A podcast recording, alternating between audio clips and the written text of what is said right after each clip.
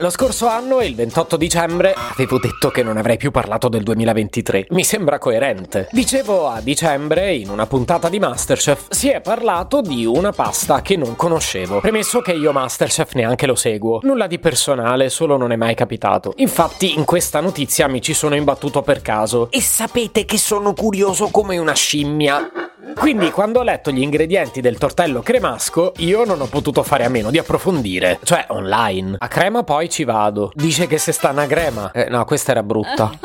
se potevi cambiarmi carattere, nascevo.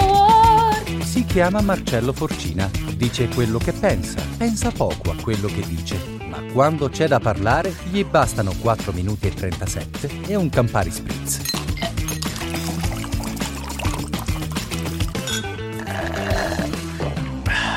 Cosa avrà di così speciale il tortello cremasco? Un sacco di roba in realtà. Premesso che essendo un prodotto tipico per me già gode della sua dignità. E al contrario, se è buono io la perderei per mangiarlo la dignità. C'è tutta una serie di roba attorno a questo piatto che lo ha reso per me particolarmente succulento ancora prima di averlo assaggiato. Cosa che al momento vi confermo non ho ancora fatto. Tant'è che a Masterchef non l'hanno neppure cucinato. No, in realtà da quello che ho letto era semplicemente una domanda sugli ingredienti. Una domanda che avrebbe fatto indignare un po' tutti. Sì, perché pare che questo piatto abbia almeno un ingrediente controverso. E mi permetto di dire almeno uno, perché francamente leggendo la lista degli ingredienti, e io sono una fogna, eh, mangio qualsiasi cosa, però di ingredienti un po' strani devo dire che io ne vedo più di uno. Quindi prima di raccontarvi tutto il resto, perché c'è dell'altro fidatevi, leggiamo insieme la lista degli ingredienti ufficiali. Ma quanto mi sono Antonella clericizzato oggi. Allora, essendo un tortello, e mi raccomando non chiamatelo raviolo, raviolo perché è un'altra cosa, partiamo dalla pasta da fare rigorosamente a mano. Un chilo di farina 00 e acqua bollente. A quanto ho letto dovete ustionarvi le mani. L'indizio è che sia davvero buona, altrimenti chi te lo fa fare? Ma veniamo al glorioso ripieno. 350 grammi di amaretti gallina. Sì, gli amaretti, i biscotti alle mandorle. Nulla di così eclatante. Mia nonna faceva la pasta ripiana con la ricotta e gli amaretti. In questo caso parliamo di una marca molto precisa, amaretti morbidi, fatti nel Piemonte. Poi la ricetta ricetta prevede 50 grammi di cedro candito. Anche qui niente di strano. Certo, se stessimo preparando una torta. Però proseguiamo senza pregiudizi. 100 grammi di uva sultanina. Abbiamo appena smesso di fare polemiche su Pandoro e panettone, riecco gli ingredienti. Poi un mostaccino. Vabbè, questa è la firma di crema. Perché il mostaccino è un dolce speziato tipico della città. E poi le spezie ci stanno, dai. Certo, finora non ho sentito nulla che normalmente venga messo in un primo piatto. Però abbiamo fede. 150 grammi di grana padano stagionato. Oh, finalmente finalmente. Un tuorlo d'uovo, buccia di limone grattugiata, da 2 a 4 cucchiai di marsala secco, una ricetta fusion perché il marsala viene dalla Sicilia, gli amaretti vengono dal Piemonte, il resto è di crema. Raga, è favolosa sta ricetta comunque. Un pizzico di noce moscata e momento, da 2 a 4 mentine. Le mie amate mentine, che però non mangerei in un primo piatto. E questa è la parte controversa che ha fatto sollevare gli scudi durante l'episodio di Masterchef. Oh, io sono solo troppo curioso. Però ricordo che vi avevo promesso di più. E infatti Infatti ho scoperto che per proteggere questa ricetta storica è stata fondata niente meno che una confraternita, la confraternita del tortello cremasco, la quale protegge il tortello dagli impostori, che magari vorrebbero togliere le mentine perché le trovano strane, ma non potranno mai farlo per via della confraternita. Così come sulla preparazione della farcia che va fatta 8 ore prima, sul tempo di cottura che deve superare i 14-20 minuti. Ma siamo seri? Con la pasta ripiena? E sul tempo di riposo dopo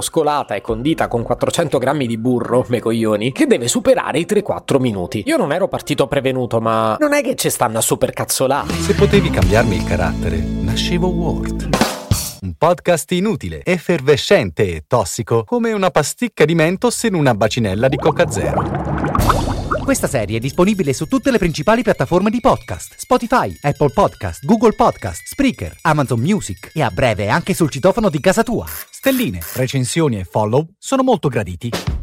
Per due chiacchiere con Marcello e aggiornamenti sui prossimi inutili episodi, segui il canale Instagram Chiocciola Nascevo World oppure cerca su Telegram l'account Chiocciola Marcellogram.